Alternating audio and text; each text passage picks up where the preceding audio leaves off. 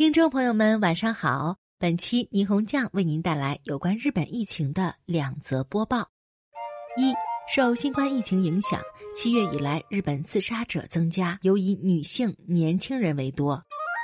根据日本生命支援自杀对策推进中心的数据，二零二零年四月到六月间，日本的自杀人数与往年同期相比有所减少，其原因被认为是在新冠疫情中。人们对死亡的恐惧感提升，保命意识比过往要强烈。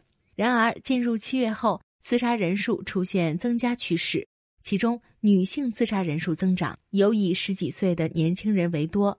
新冠疫情带来了经济问题及家暴的严重化，加上著名艺人自杀等报道等，这些都被认为是自杀人数增加的诱因。二，新冠确诊者持续增加。入冬后，通风换气不可松懈。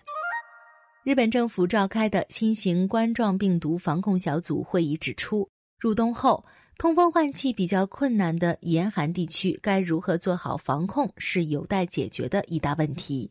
经济再生大臣西村康人表示，为了抵御寒冷，冬季人们将更多的在密闭不透风的地方活动，因此通风不好的地方。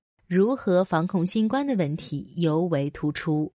针对目前日本全国的确诊人数，有关专家在小组会议上分析称，北海道与东北地区发生了群聚感染，十月以后感染者一直在持续增加，而且不只是大城市的闹市出现群聚感染，在职场或聚餐中传染的现象也在增加。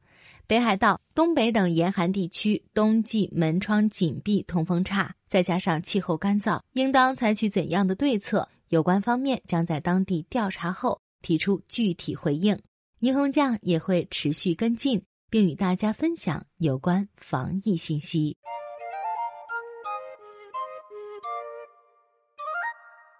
更多信息请看日本网三 w 点一胖点 com。